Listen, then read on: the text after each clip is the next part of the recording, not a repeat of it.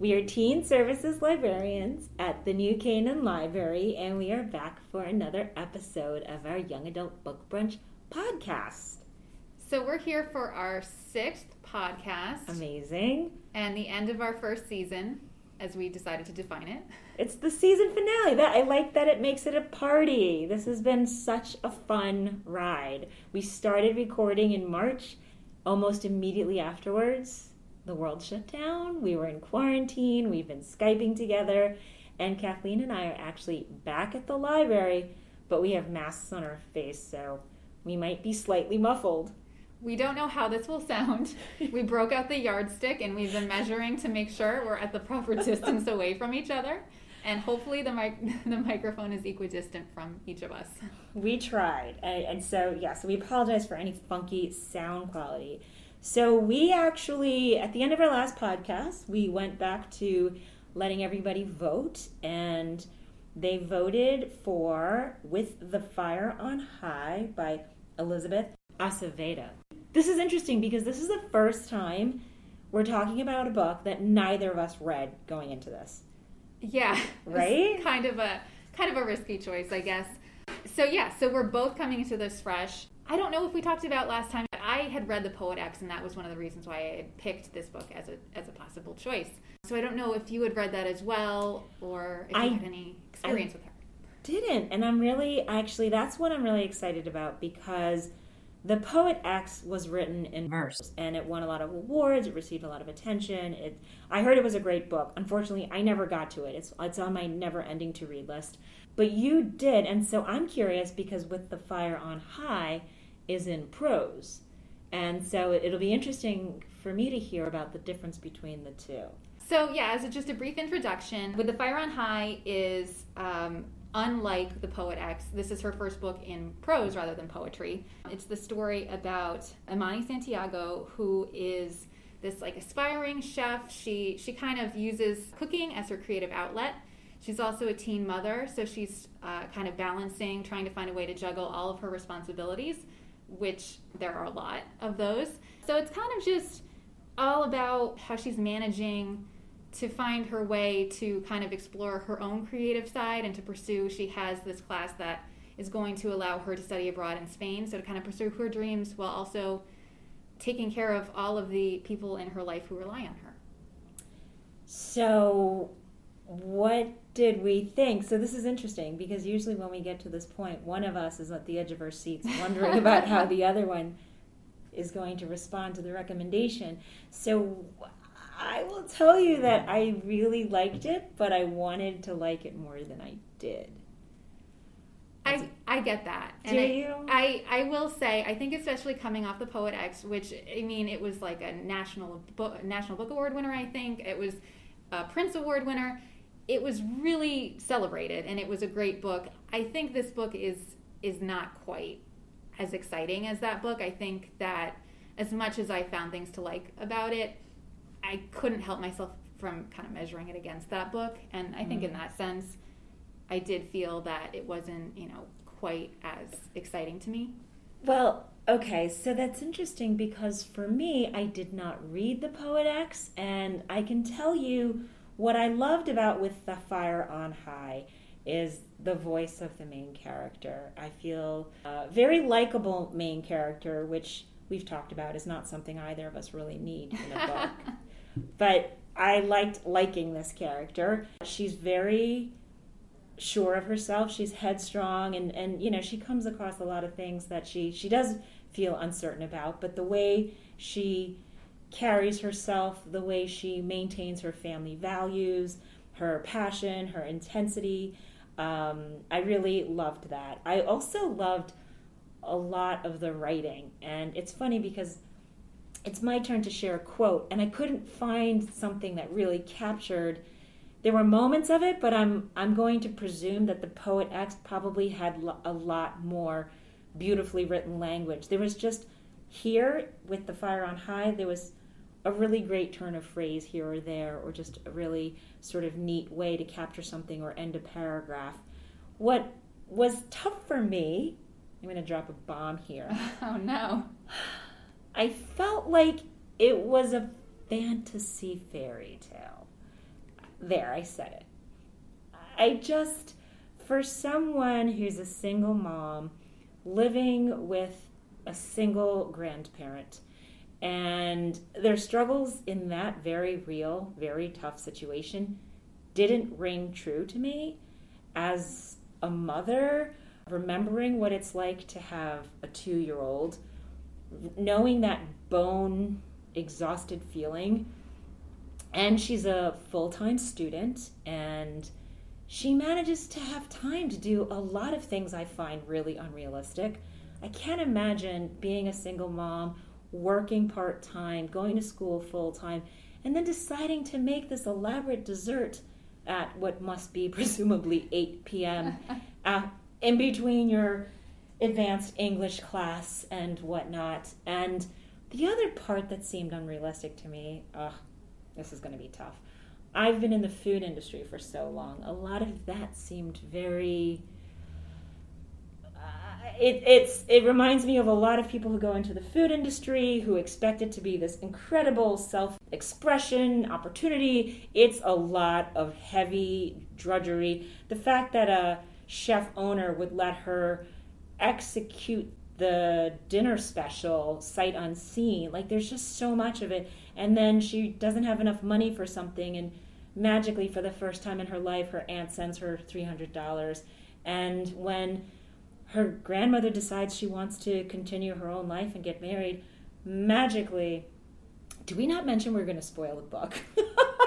we spoil every time. I, if you've heard any of our podcasts before, you should be aware at this point. If you haven't, I'm sorry. I agree. It's on you. If you've been listening along, if you don't know by now, you should. But yes, so a very belated spoiler warning. We we always pick everything apart. So part of this disappointing fairy tale vibe to this very realistic fiction premise is all of the things that magically work out at the end, right? And her father, who's been absent for 17 years and who's been too lost and conflicted, has decided to finally come home and be her father.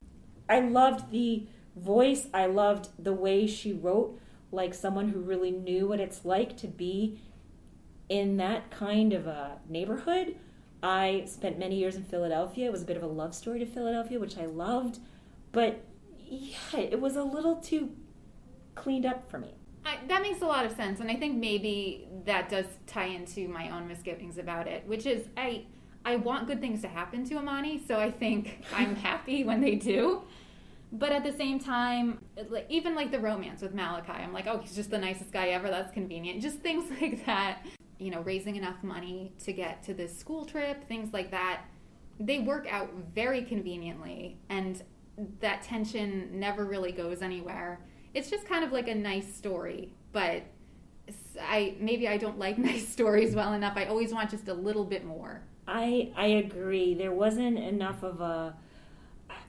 To be fair, the last three or four books we've read led us completely traumatized. So uh, this is probably. I mean, there's there's a place for this, a little bit more lighthearted beach read, but I don't really want my story about a single mom that's African American and Afro Latina to be so, I don't know, prettied up. And it's so funny because beauty and appearances are such a huge part of this story. There's this one character, Pretty Leslie, who's awful, but you know, it's sort of a, a dig at this this person who wears makeup and has long nails, but she's really not so nice. And then there's this one chapter where they call her ugly Leslie, where she gets really drunk when they so they finally make enough money to go to Spain. And Leslie has always had sort of something for Malachi, and eventually she gets so drunk and she throws up and embarrasses herself.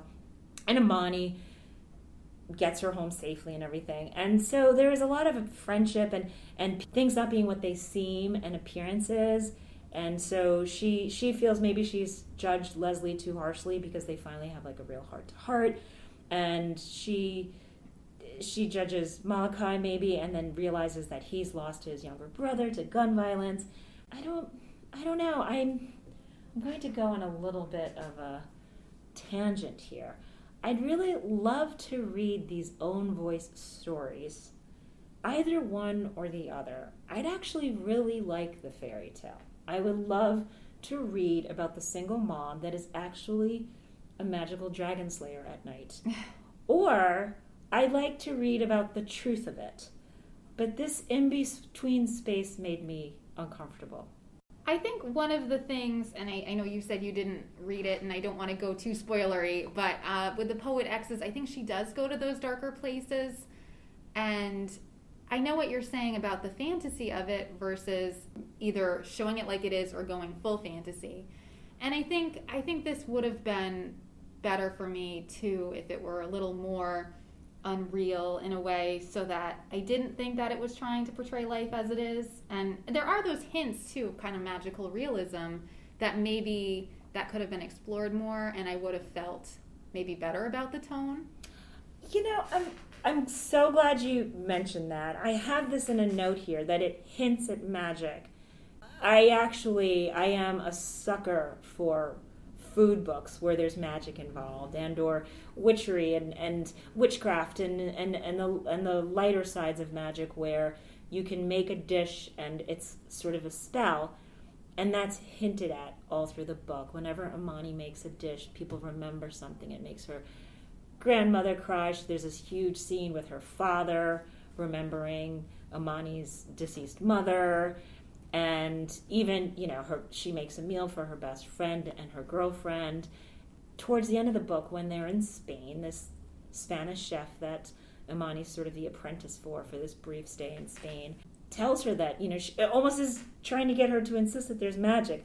But then that's it. That really sort of that never goes anywhere in the book. It never becomes anything more. Without the magic or without a realistic look at poverty or being a single mother or just the struggles of being in school as a mother and working. I, I don't think the love interest is very realistically written given the situation she's in. I, I think it starts to feel I don't know, like an after school special where where it's not like I, something doesn't really hit me at home and say wow or oh this is powerful. It's fabulous writing, I don't want to be in a position where I'm criticizing an author like this, but she writes so beautifully, and I will continue to follow her, and I will read the Poet X after this because, especially since you've you think so highly of it, as a food person, it didn't. I think it had to maybe even work harder for me than it did. Well, that's interesting because I wondered if it would be an easier sell or a harder sell for you. Because, yeah, in some ways, I think this book was made for you. I mean, because it's not only the food, it's the Philadelphia. Like, there are a lot of elements. That's so true. But you have to be very careful when you play with something that's somebody that's so near and dear to someone's heart. The Philadelphia part, I loved. I felt there. I, I, I remember the streets and the neighborhoods, the water ice, the Schuylkill, and everything. I was so there with Philadelphia. But being in a professional kitchen or even a culinary the culinary class, she really kind of gets that right. A lot of her recipes too. I just it didn't it didn't make it all the way there for me with the food. I feel I feel like we need to balance this with some more positive. I totally now. agree. I, and you know, because the funny thing is, it wasn't a book that I disliked by any means. It was just a book that I wanted to like so much more, and so then sort of the things that I wished could have been a little bit more. Those are the things that I feel like I bring up, but there were so many nice things. I loved the friendships, and I really thought that was well done. I, I loved how supportive Angelica was, and vice versa to Emoni. It was just I thought that was a really nice, well done element. And just the idea of creativity through food. Um, I know you're saying that that's part of the fantasy, but I think it is kind of a nice way to show just these different ways that people can express themselves creatively. And of course, she has just this this natural affinity for for cooking and and making things with food. I love how she writes about the relationship of food to other people that is done beautifully. I'm not saying I dislike the story. I think I just wanted it to be more. But to give the writer credit, I, I, I read through it. I was engaged. It was interesting the whole time. The characters are awesome. I really loved the grandmother. The central character was just I understand why you would say that you just want really nice things to happen to her. You want it to work out for her. We'd both be crying right now if it didn't work out for her. That's 100% true. I like the way the book gave you a lot of little nuggets of things to think about. What did you think about when they went to see the tomb of Christopher Columbus and how she touches on colonizers and her father, sort of this grassroots organizer in Puerto Rico? What did you think of all of that? Yeah, I thought that was a nice touch. I mean, I think the all these questions around identity that come up throughout the book are really well explored and fascinating. And I think I think maybe she's talking to Malachi in that scene and kind of explaining to him because that's not his life experience. Well, You know, what does this mean to her? Uh, because she's Puerto Rican, he's he's not, so he's not really seeing Columbus in that light necessarily. And then just the idea that so her father uh, lives in Puerto Rico still. He's he's not living with her and her grandmother, but he's still a presence in her life. And I, I thought it was kind of interesting too, kind of like a poetic touch that his name is Julio and he only visits in July. Right. Yeah. um, but like the summer breeze. Yeah, yeah. Comes in and out of her life. So I mean, you can tell she's a poet because there are just all these poetic touches. And just the idea too that her mother actually died in childbirth, I think, so she doesn't have that connection with her. Her mom's African American, and so her aunt is like her only uh, relative I think that she has any contact with. And seeing those emails with her, I thought was very nice to kind of develop that relationship and try to find some kind of connection with her mom. I loved the letters. I feel bad. I feel like I have to make reparations for being so negative.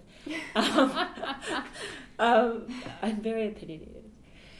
I loved those letters. I did enjoy the way she was connecting to her mom and that she was not just getting recipes but trying to add her own spin on them. It wasn't it wasn't all um, i did connect to a lot of the food. I it was just hard for me to read about professional kitchens and things that were happening that I, I know would never could in a hundred years could ever happen. But I loved the recipes throughout the book. I, I like how the author split the the book into parts, and each one had a recipe. And throughout the book, you get such a close connection to Emoni because of the way she thinks and of the way she even writes her recipes. Where I think like something is baked for if you play Cardi B songs three times. It's, there's no measurement, and that's I think very honest and truthful. I've been trying to capture my mom's recipes and it's really difficult because she'll she'll be mm. similarly vague about quantities and time and mixing and so that was really lovely. Another character i loved was the culinary arts teacher at the high school. He's so great and i love the little conflict of how Emoni wants to be creative and artistic and add little surprising ingredients to things and he's from the school of perfection and make it perfect a hundred times and technique and discipline. And so they butt heads, and I really like how that story plays out between them. I wanted that chef in Spain to be a little bit more. She's sort of this voice of let's tap into this magic you have, and, and that never really happens.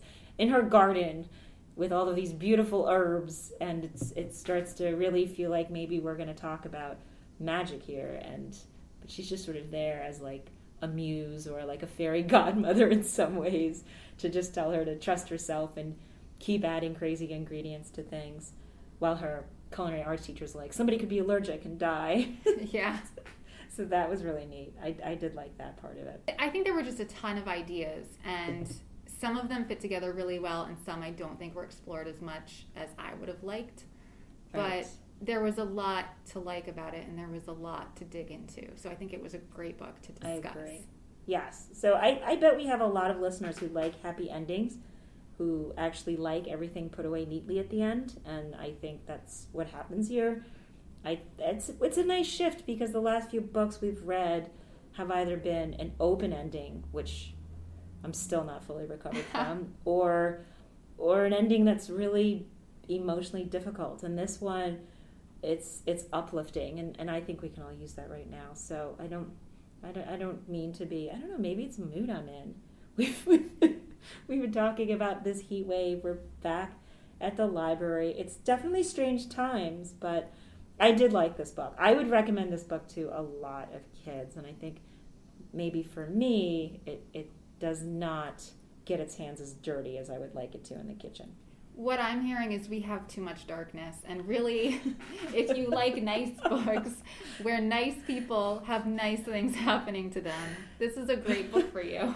This is why we can't read nice things. okay, so I do have a quote I would like to share. I, the writing is really beautiful, and so I struggled to find a quote because I wanted to find something that made you put the book down and go, wow. But I didn't really have that moment. I was going to read some of the recipes, which are really adorable and lovely, but I decided to pick this. It's a little bit long, but I love this passage. Throughout the book, Emoni's cooking for a lot of different people, and eventually, she finally cooks for herself. And her daughter is with Tyrone, her uh, the biological father, and her grandmother confesses to being on a date, and so she's like, "Oh, I should call this person or this person." She decides to cook for herself. When the oven chimes, I pull the lasagna out and wash the dishes in the sink while I let it rest for a couple of minutes. My fingers are itching to grab my phone, to talk to someone, to distract myself on social media, but instead, I take out a plate and place a thick square of lasagna on it.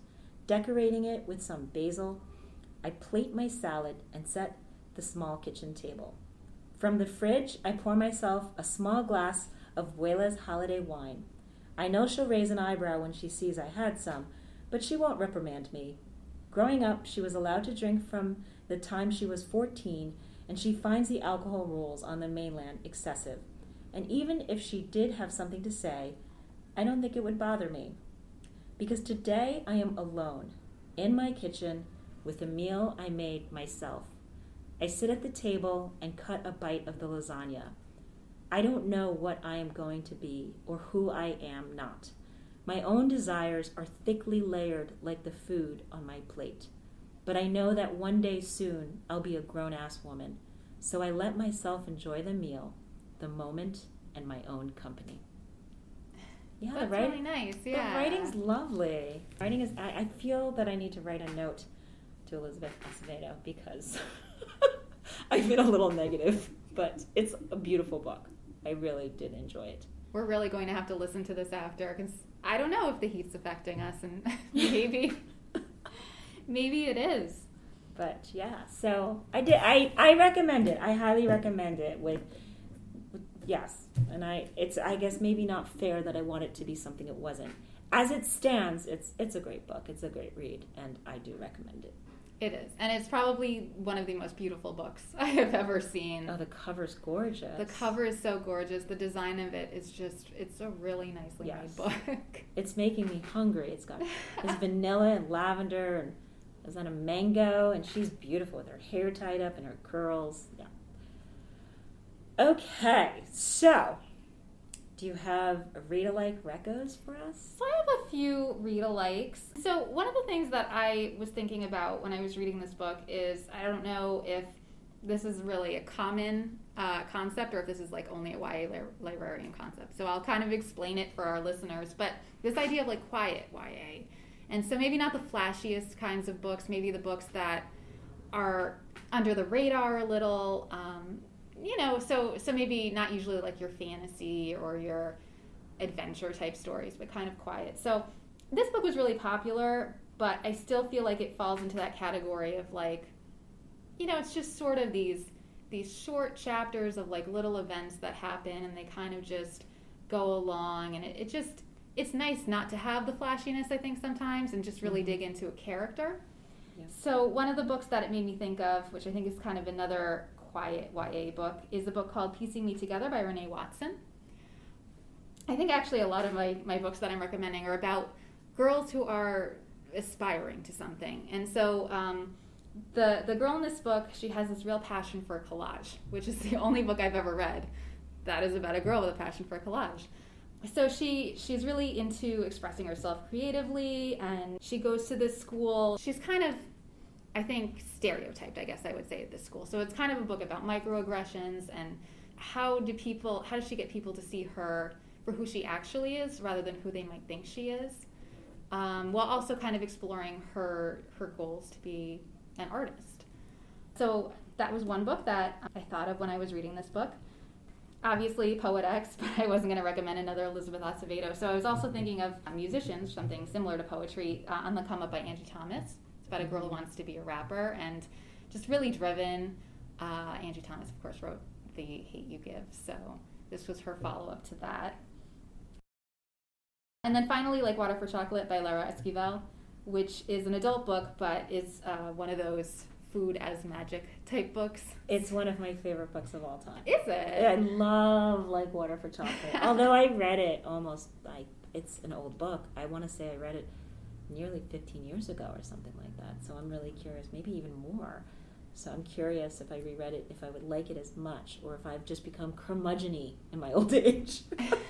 I think we both might be curmudgeons. Is really what I'm learning. um, but yeah, tell us about like Water for Chocolate. It's I love it. I just love that book. So yeah, so I think there were maybe kinds of hints of this, and with the Fire on High, where it's mm. sort of like your cooking is infused with your emotions. That that sort of concept. I actually haven't read it. I've just seen the movie. Oh my god! Terrible, terrible. So we um, forgive you. So I hear it. I hear it's a little steamy. So I just want to throw it's that not, out there. Okay. Well, may, may I? I'm yeah, gonna jump in here. Um, so what I love about Like Water for Chocolate, it's similar to with the Fire and High, is that each chapter starts with um, a recipe, but that is it's it's the writer here, Esquivel, adheres to that a lot more, and so every single chapter, I believe, is a recipe and you can't imagine how that recipe is going to play out and until it does. So whereas with the fire on high there's sort of a recipe as a as a reflection point in like water for chocolate the recipe happens in the book. It's part of the story. And each one is fascinating. I i can never get out of my mind this one scene where someone is given roses and and she hugs it and she's upset and she ends up bleeding because of the roses sort of pierce her skin. And so she plucks the roses and she makes something with it and everybody at the table is besides themselves with emotions and weeping. But it's a love story. It's i believe there's a she's the youngest daughter in a family and the tradition is that she's not allowed to marry right, because yeah. she must take care of her mom uh, possibly her father i don't remember. But she's madly in love and of course the man that she's in love with is courting and I believe marries or whatever the relationship. So she's just sort of on the side, caring for everyone, while she's she's just sort of brokenhearted and has this uh, play out. But it's beautifully written. I think I think both writers sort of both with the Fire on High and Like Water for Chocolate are beautifully written. But the way Like Water for Chocolate uses the food and the recipes it, it plugs right into the drama and the story in surprising and often really neat literary ways that it just sort of happens as part of the plot. So I, I do love that book. I don't think it gets that steamy. I think towards the very end, but I don't want to give the story away. It's I, I think if you've been with us for a lot of this, you're you're ready for some for for most of what happens in that. Although I should probably double check so that I don't get into a tremendous amount of trouble. But I, if you liked the food part of with the fire and high, that's a great recommendation, Kathleen. Are we at the end of our season? I think we are. So. I don't. I don't feel like I've left with my best work. I, I know. It's like, was that a high note? but that's okay. You know, I we've just been really honest about how we feel about these books, and it's been really. I have read so many things with you in the last six months. That's amazing. And we've had a really great time. So we're going on hiatus. We are back at the library. We're busy. We have patrons back in the library, which is really great for me. We're going through phases of opening and and we're at the edge of our seats hoping that the kids are going back to school and everybody manages to attend school safely. So we're going to take a little hiatus for everyone to catch their breath. And then later this fall, we're going to come out with our new and improved season two. Only depressing books. No. Uh, no, we did a we did a broad range, but yes, check our website. You can always email us and let us know what you would like to be reading, and we will we will read along with you. yeah, we would love to hear recommendations. Yes, so it would be healthy for Kathleen and I to have people make us read happy books. I think so. We're so uncomfortable with happy. We really are. And I think that's the thing is that I, I even like to dissect a book that I enjoyed. what does that say about me? That's what that's what we do. It's great. It's wonderful. All right. So until next time. Bye. Bye.